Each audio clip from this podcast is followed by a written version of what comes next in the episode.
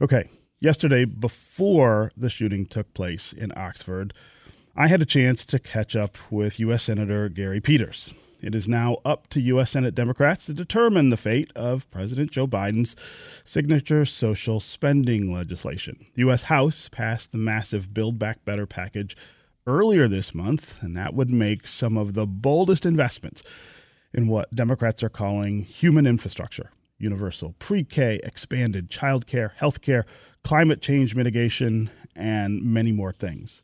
But there's some skepticism about the future of this legislation in the Senate. Last week on the show, Congresswoman Rashida Tlaib said that by decoupling the package from the infrastructure bill, supporters had lost their leverage, and that the bill and its impact are now what she says is in jeopardy. I asked Senator Peters yesterday about what he thought of that assessment and many more things. Here's that conversation. Senator Peters, welcome back to Detroit today. Well, Stephen, always a pleasure to be with you. Yes, great to have you here. So let's start here with what uh, Congresswoman Tlaib said to us last week on our show. She has concerns that Build Back Better is in jeopardy, or at least – that its overall impact is in jeopardy. And what she means by that is that in order to pass, she thinks they'll have to gut all of the really significant investments that uh, the bill originally contained. What, what's your take on all of that? We'll see how this process uh, plays out, but, I, but I'm confident that uh, it will pass. Uh, it'll uh, uh, hopefully we'll be able to get it on the floor in the next couple of weeks, and certainly there's a a strong sentiment among my colleagues so that we get this done uh, before Christmas. So uh, we're just working through the process, parliamentary process right now. But bottom line, uh, it's important that we get this passed. Uh, these, these, as you've mentioned in the opening here, these are critical uh, investments, uh, also ways to lower costs for families across the, the country. this is a major piece of legislation that will impact families in a meaningful way. We want to get it done. So the sticking point, or at least one of the sticking points in this legislation, seems to be the paid leave provision of the bill. Senator Joe Manchin of West Virginia, who is, of course, a very critical vote for Democrats, says he's just not on board with that, even though it's already been scaled back to just four weeks. Uh, it sounds like the expectation now is that paid leave may not be included in the final bill. Is that something you're willing to accept? Well, I, I think uh, the, the bill will look different uh, when it comes out of the Senate, and, and that would have been the case regardless of what happened with uh, the bipartisan uh, legislation. To me, that that was separate. It was critically important that that got passed. It's uh, significant investments uh, in roads and bridges uh, in Michigan and in high-speed uh, internet. It was investments in our port facilities, uh, investments uh, in electric uh, charging infrastructure, which is critical for the electrification of the fleet. That was a an incredibly important bill that needed to get passed. It did. Uh, but the Build Back Better was, uh, when it goes through the Senate, it certainly would go through its uh, negotiations, just like bills get when they go through the House. And we're a different body, and we have different dynamics. But bottom line, what we need to do is uh, understand that we should celebrate what comes out uh, of the Senate, which I think will have a meaningful impact in people's lives. So, can you talk just a little more about these tensions among Democrats in the in the Senate, the the, the push and pull, I guess, of the more liberal members of, of the caucus and the centrist or more conservative elements of the Democratic Party, Senator Joe Manchin, uh, Senator Sinema from Arizona. Uh, we've heard a lot about why it's impossible to just get everything done because there are differing opinions. I wonder how you feel about that kind of, I guess, compromise and whether whether people who voted for Democrats in such large numbers in 2020 sh- should be satisfied with uh, this process. Why shouldn't Democrats say, why can't we get everything that we thought we were going to get when we elected a Democratic president and gave Democrats control of the entire Congress? Well, uh, certainly, uh, uh, every every uh, senator uh, represents uh, their state, and they represent the, the views from their state. And so folks who, who vote for, for a particular senator in that state uh, certainly have certain expectations uh, from that senator, but we should, should understand that we have 50 states uh, in this uh, great country of ours, and there's a broad uh, band of views that people have uh, in those uh, various states. And so the, just part of the democratic process is that there's compromise and, and give and take. It's uh, part of the art of governing. And, and I guess I would say nobody ever, in, in my, my, my uh, time here in Washington, D.C., nobody ever gets everything that they want. Uh, and that seems to be that way in life. We all don't get everything we want in life uh, as well. We have to compromise. Uh, we have to find common ground, uh, but ultimately we've got to get things done, and that's what's going to happen. I'm talking with uh, U.S. Senator Gary Peters, a Democrat from here in Michigan. We're talking about the Build Back Better legislation, which is being debated in the U.S. Senate right now. Uh, Gary, I also want to talk about the infrastructure bill, which was signed into law earlier this month. Uh, talk about the important impact that you feel like that will have here in Michigan. Well, it's uh, going to have significant uh, impact uh, for for Michigan.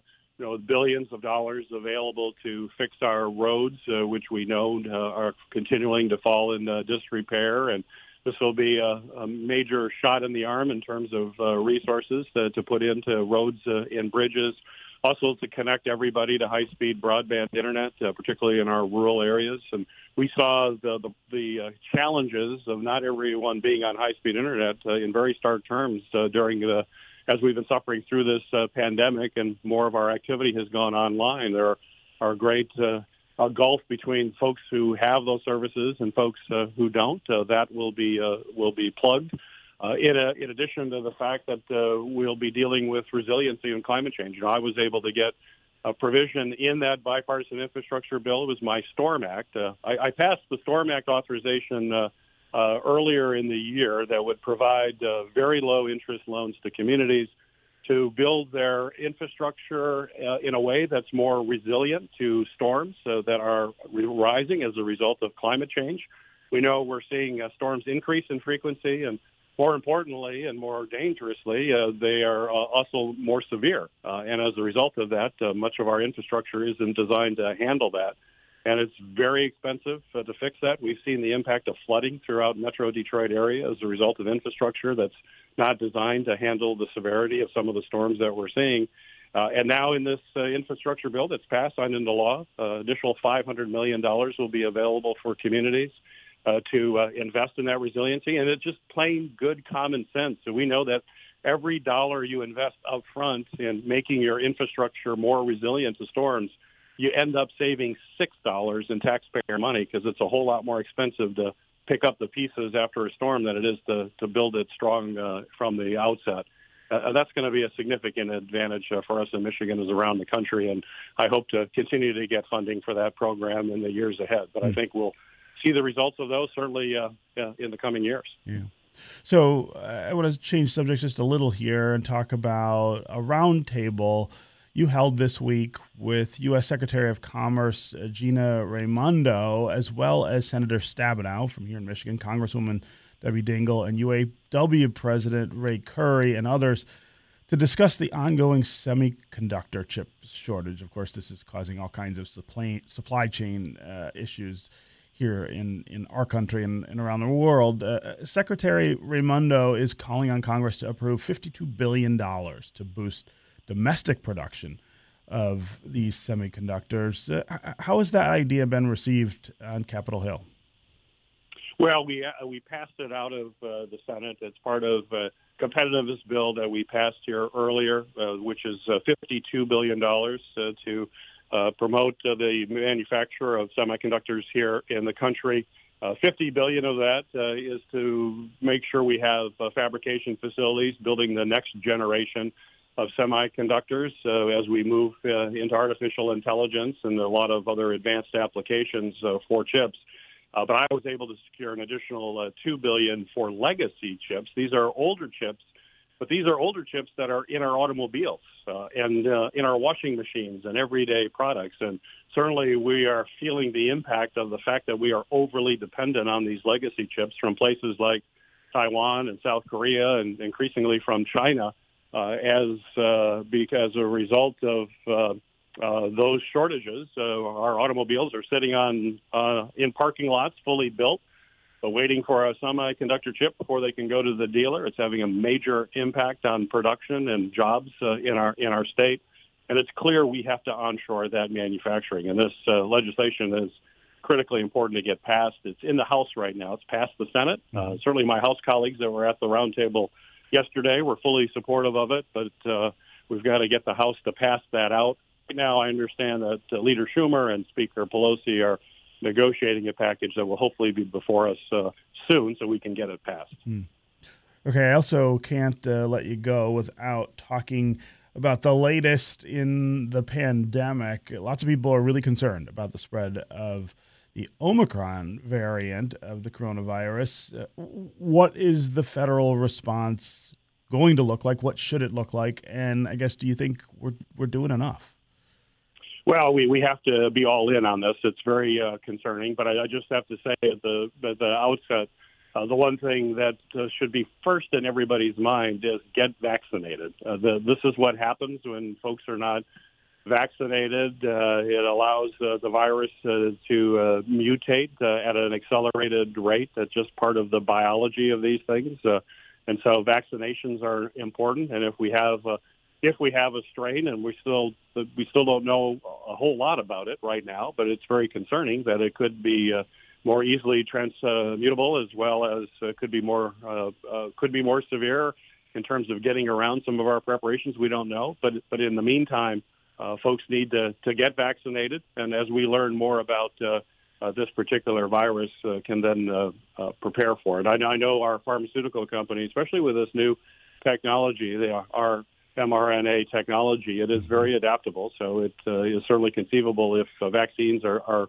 are less uh, uh are less effective. We don't know; they they may still be fully effective, but if they're less uh, effective, uh, new variations of that vaccine can be produced relatively quickly. Certainly, much quicker than the, the initial vaccine in coming out. So, but we have to wait and see. I think it's important for us to continue to take the precautions that we all take between vaccines and masks, uh, but uh, watch uh, this closely. And, and I know uh, certainly our folks at CDC and others are are working to try to get in more information about this virus as quickly as possible to understand exactly what we're dealing with. Hmm.